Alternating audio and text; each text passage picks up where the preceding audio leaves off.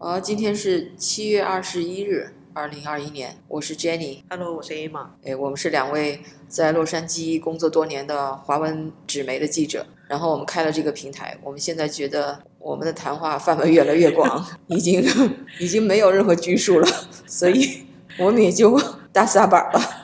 我想跟大家分享每天发生的新闻，然后谈一下我们自己比较不一样的观点，然后也欢迎大家跟我们分享讨论有兴趣的内容吧。对我们开创这个平台的初衷是想分享我们做的视频，因为我们正在尝试用视频来讲故事，但是我们发现做视频真的不是一件容易的事，要联系采访，要把视频剪辑出来，这个周期有点长，所以我们 to fill the gap，我们就来这个 podcast。所以今天你觉得最大的新闻是什么？或者你觉得最感兴趣的新闻是什么？今天你好像采访了一个律师，讲的是关于华人进入大麻业的这方面的一些顾虑 concern，你能不能分享一下你做的这个采访？OK，当然，我想如果是在非加州地区的人，可能比较不了解，现在加州出现了一股所谓的掏麻热，以前是掏金潮、掏金热，但是对加州人来说，就大麻这个产业变成一种新的商机、赚钱的一个方式。很多人是种植大麻，或者就是开始进入所谓的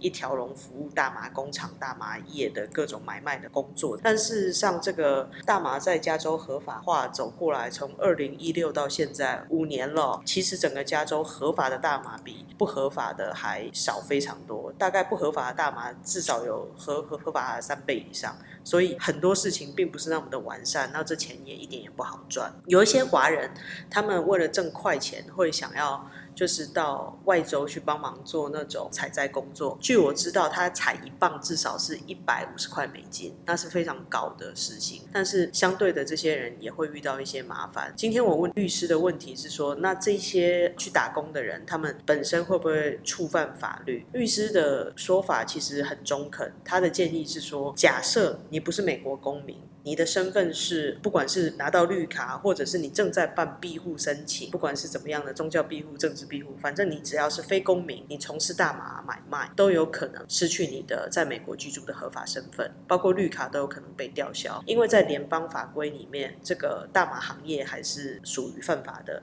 吸食大麻其实也是违法的。嗯，所以这就是一个联邦法律和加州法律相抵触的这么一个问题，一直就没有解决。然后你采访的这个事情其实很重要，因为我们华人社区的确有很多人在身份问题上还没有搞定，所以他们一定要注意，在打工的时候要注意自己的身份，不要因此而受到影响。真的是因小失大，就是可能花了很多钱、很多时间，然后想要来美国重新开启新的生活，结果因为蝇头小利吧，然后结果你的身份因此就没了，这很可惜。我这前一阵子、前两年我们也是关注过大麻这个议题。但是那时候是因为有一些华人的商家想开始在我们这附近的一些城市建大麻工厂，引起了当地的华人居民的强烈的反弹，所以形成了一个华人告华人的一个非常有趣的局面。最有趣的应该是很多想要投资大麻工厂的，其实也是华人，就是华人跟华人在打架。你怎么看这个现象？他们就是打到市议会。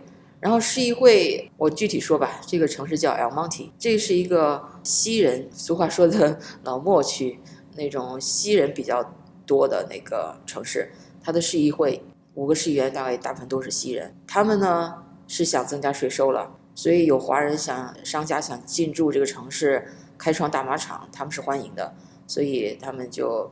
想尽设法来啊、呃、给他们开辟法律的途径，让他们要重新通过一些。城市的一些法规允许他们进驻，但是他们选定的那个地点，开设大马厂的地点和是 Temple City 啊，是吗？是 Temple City，对，相邻 Temple City 那是华人区，所以就引起了华人居民的强烈的反弹，所以他们 Temple City 的华人就跑到 El Monte 的市议会上去抗议，呃，结果就形成了一个很有趣的一个局面，所以我们对那个事件报道了很多。那最后这个市议会的结果是什么？是小市民告赢了政府，还是政府通过了这个法案？后来其实也是不了了之了，因为华人抗议的团体他们也是运用了法律程序，呃，去告这个要开厂开大马厂的华人。那么因为只要有一些诉讼来介入的话，就会拖延你的工程嘛，所以这这对一个商家来说就是很不利的。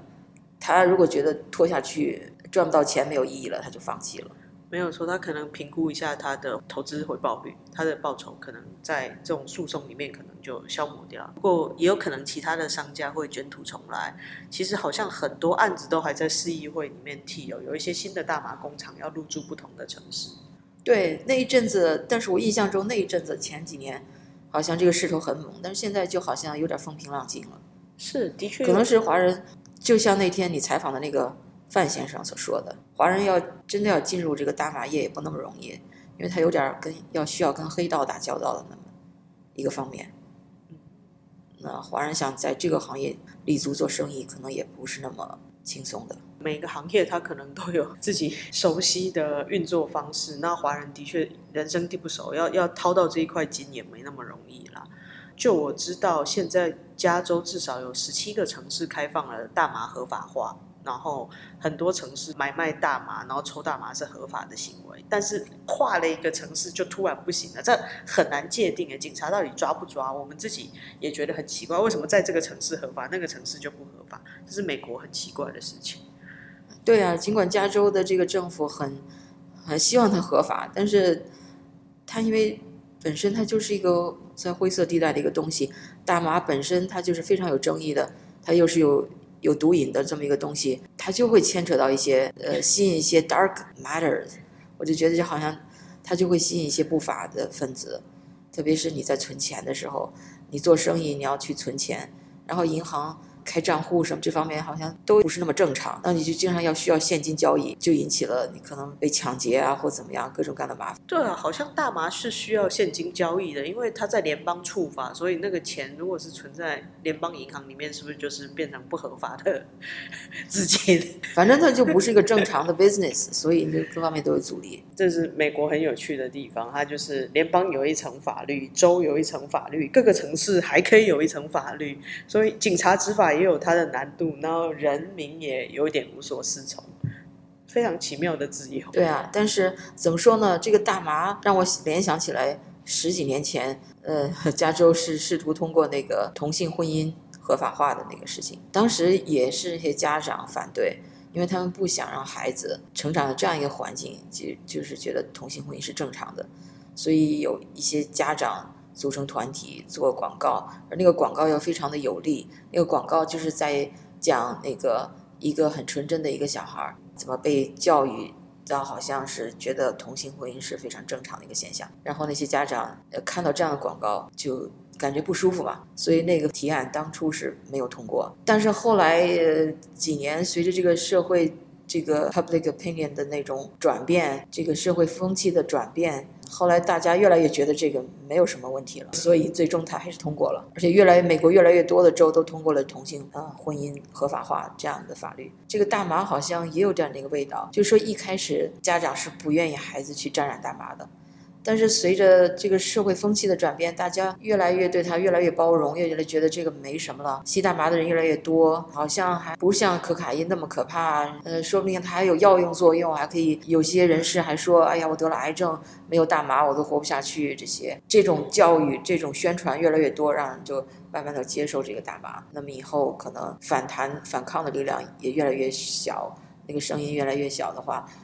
那说不定。大麻也最终也会成为一个很正常的事情，在你的社区里，说到处都可能有大麻的那个分销店卖大。我觉得这个事情有点就像人的道德底线不断的下滑，就是我们每一个人可能都有一把尺，然后自己的道德标准可能本来是，比如说有九十分这么高的，但是随着法律不断的帮你降级，不是你自己的道德标准降级，而是法律。不断的松懈，不断的松懈，所以我真的觉得奉公守法是最基本、最基本。社会的潮流，还有这个政府的法规，Well sometimes 就是有时候你去符合它的话，并不一定就是对的。你自己心中应该有一个尺度，什么是对的、错的，不要因为大多数人都去都改变了，你就随波逐流。但是从呃抗抗议大马场。呃，这件事情，我想华人呃看到了自己的力量，就像上次我们谈到那个 SCA 五那个反抗那个法案一样，就是那个法案不是要在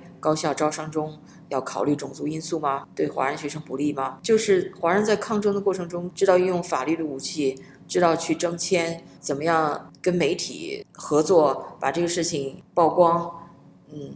来影响这个政府的政策，所以。让我们亚裔不再成一个哑巴的亚裔，而是一个能发声的那么一个族群，这个也是好事，坏事变好事吧？对啊，其实我觉得亚裔越来越能在这个美国社会起到一些关键性决定的作用了，虽然是很少数，但的确在一些重大议题上，我们还是可以为自己争取一些。对，嗯，我听到一种说法，就是说。自从川普被落选以后吧，有一些人是比较失望了。像川普，因为他比较维护那种所谓的传统价值观了，像男女同错这样的这种政策，如果是川普当政的话，他会有受到阻力。但是现在是拜登政府当政，他是民主党选出呃民主党的总统嘛，他在这方面就跟川普的理念就不一样了，有一些呃政策可能就会出台，然后你就会觉得。作为一个升斗小民来说，你无力去阻挡。你你住在一个 El Monte 这样的一个小城市，你怎么，你你你去怎么去呃影响联邦政府呢？是吧？但是在你的社区，你仍然仍然可以发声。你可以到市议会去发言，你还可以影响市议会的政策。你可以可以尽量的让你的社区能够塑造成你希希望的一个宜居的地方。没有错，这个有一点就是居民自治的概念，就是每一个城市的居民可以决定自己城市想要的样子。只要你愿意站出来，然后大家有共同理念的时候，这个城市就有机会越来越好。那议会也没有办法，就是通过一些独裁的法案吧。这个我觉得是美国比较难能可贵的地方，每个城市的居民都有机会去改变一些政策。对。其实，当然，我们也是可以影响联邦政府的。我们给那个联邦的国会议员、参议员办公室打电话，他们都会记录的。但是，当然没有像给市议员打电话那么方便而已。我的意思就是，除了大麻之外，我觉得今天还有一些有趣的事，好像 Uber 司机又罢工了，他们时不时的就发起罢工。对，我相信这个事情是因为是去年啊，还是去年那个加州的普选的时候通过了一个二十二提案，就是说可以将 Uber、Lyft 是吧？这种 ride share 所谓的共享司机啊，共享公司、轿车公司的司机归类为避免他们归类为雇员，就是他们还可以作为 contractor 工作。因为通过了这样的法案以后，那些希望。把这 Uber 司机归类为雇员的个人或组织，他就不甘心嘛，所以他要继续抗议。之前他们就抗议过很多次了，所以这种抗议呢，我觉得它不是一个天然的 organic 的抗议活动，它是后背背后有那种工会力量来来组织的那种抗议活动，组织这种 Uber 行业也成为一个有工会组织来控制的那么一个行业。但是呢，与此同时，Uber 司机是不是？呃，在佣金和灵活度呀这些方面，是不是被剥夺了一些权益呢？也有可能，所以这是一个这个劳资双方的一个纠纷和矛盾是说不清的。你也开过 Uber，你你觉得呢？你觉得你愿意变成雇员，你还是愿意 stay as a contractor？我当然是更想当一个合同工啊，因为我开 Uber 最主要有两个原因，一个就是挣外快嘛，就是在 Uber 一开始的时候，他给的那个 bonus 是很好的，他有好多奖金，比如说你在某一个时间段在某一个城市开三趟车，他就多给你五十块，很多哎，就是你本来的那个轿车的那那个。钱他是给你，还另外给你奖金，所以那个时候是很容易赚到一些钱的，是赚外快的一个很好的机会。然后我也认识很多人，他们平常可能做的工作没有那么高薪资的时候，他们会选择用 Uber 做一个打零工赚外快的方式。第二个原因是因为它时间非常的弹性，我想要上班，我就是打开手机我。登录了，我就开始工作。那我想下线，我就下班。但是如果你变成了一个所谓 Uber 公司的雇员，有了工会组织之后，那可能你一周就要工作四十八小时。我不想要工作那么长时间呐，或者是说我一定要配合呃公司的某一些制度。如果你真的变成他的雇员之后，可能就会有更多的限制。对我来说，作为一个正式的雇员。Uber 它本来的便利性还有挣快钱的这个东西就不见了。我去打工还有另外一个原因就是体验生活吧。就开 Uber 的好处就是你可以跑很多城市，就跟坐记者一样。你开 Uber 最好玩的是，我永远不知道我下一个地点在哪里，因为你点点开的时候，你不知道你下一个乘客他要去哪里。很多地点是我们一般人不会去的地方啊，就是看到不一样的风景。对，我觉得这选择做雇员还是做 contractor，可能跟个人的性格也有关系。有的人喜欢自由。有的人喜欢更多的保障福利，那他可能愿意做雇员，呃，朝九晚五的那样那种生活可能适合于他。但对有些人来说，更更希望灵活的时间、工作时间、自由的那种工作环境。你说到一个很重要的点，就是大部分的人选择做 Uber 司机都是喜欢灵活的，他们就是不想要朝九晚五，所以选择做这种共乘嘛，这种分享。自己的车子，然后做共乘这样子。如果想要做朝九晚五的工作，那有一点像一开始的呃计程车司机。我不知道在没有 Uber 之前，美国的计程车司机是一个怎么样的工会，然后这个计程车司机多不多？或许也有很多，但是他们应该跟 Uber 的形态就不太一样吧？这个我不是很清楚。对，我们都没做过出租车司机，所以不知道。呃，但是有了 Uber 以后。出租车业肯定受到很大的冲击，我都不知道他们现在还能不能做下去了。但是好像还有，对，还是有。他们可能就比较像那种固定轿车吧，就比如说老人中心会一定要要有人接送的那种长途旅行要去机场什么那种。但现在 Uber 真的太方便，对我们到一个陌生的城市也是叫 Uber 打车，就是太太太容易了。对。嗯，然后下面还有一个新闻，可能不是很大众的，但是对于关心好莱坞的人可能会有点感觉吧。就是那个那个好莱坞的那个大佬 Harvey Weinstein，叫什么哈维温斯坦，被指控性侵强奸的那个，已经被引渡到加州，从纽约引渡到加州，面临更多的关于强奸和性侵的指控，要开始重新审判。的确，这个 Me Too 运动当时真的是闹得 沸沸扬扬啊，很多人都站出来。本来就知道好莱坞不干净，但没想到挖出一个这么大的坑，就看到一起又一起，然后越来越严重。你看到越来越没有底线的各种各种桃色买卖、桃色交易，甚至性侵，反正很很让人难以相信。OK，原来这些光光鲜亮丽的人背后，就是都是搞这些乌七八糟的事。我其实。也不令人惊喜了。这个影视业本来就是非常虚荣的行业，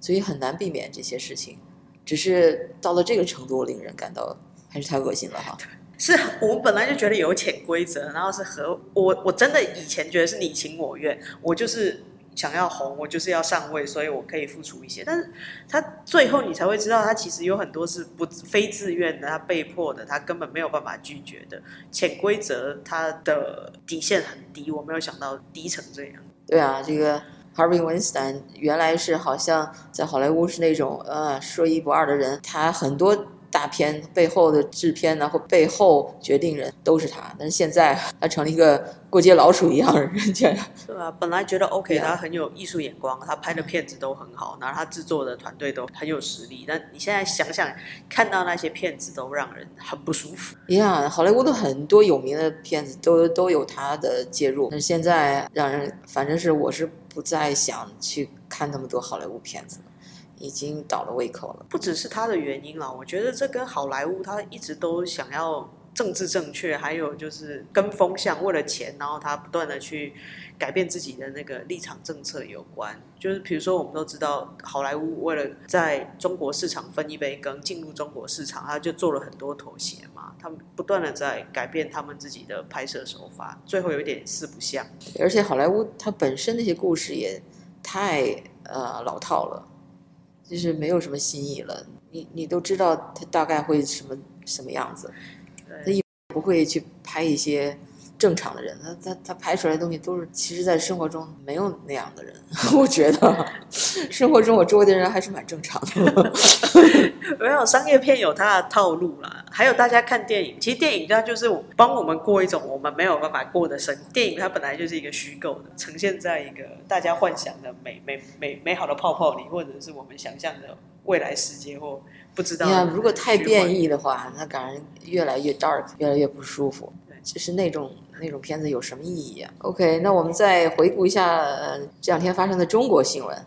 因为我看到好像南京的疫情又又有爆发，说是中国大陆在星期三二十一日，也就是今天了，但是在大陆已经过去了，有新增了二十二例的新冠肺炎的确诊病例，除了云南通报是两例呃本地个案以外，其余均为哦境外输入。南江苏南京市呃禄口国际机场周二二十有工作人员核酸检测受染疫。其实每次中国有疫情传出来的时候，我心里都会咯噔一下，因为基本上他们是不太报自己有疫情的。假设报，应该就是很严重。对我来说，比如说之前是广州，也也曾经出现过，他们好像又又有新的疫情，第二波出来这样子的一个新闻。那个时候我就想说，哇，那一定是很严重的消息才会传出来。我们都知道。在中国的新闻传播并不是那么自由，对，它它一定要归为境外呃输入的，但是具体到底是境外还是境内，我们永远搞不清楚。但是有疫情爆发，这是我们最关心的。其实它的具体的数字，还有什么境内境外，这都不重要，因为它完全是可可能是宣传嘛，可能是造假的。但是我们只知道南京又有爆发本土的疫情，那如果是有那方面的朋友。要回家的话，那可能可能要注意一下。对啊，就是在中国的，我我不确定有多少可以在大陆内内地听到我们广播的人，但是我想有机会听到的话，他们应该能了解到自己的生活更需要小心避免吧。不管政府怎么宣传，但是这个防疫还是自己自己要照顾好自己，因为这个对你遭了什么罪，政府最终他是不管，别人都是不管，只有你自己才能 take care of yourself。OK，那我们今天就聊到这儿，海阔天空又聊了一堆。希望大家喜欢我们的新闻分享，那下回见，拜拜，拜拜。不错啊，还挺挺挺顺畅的，讲。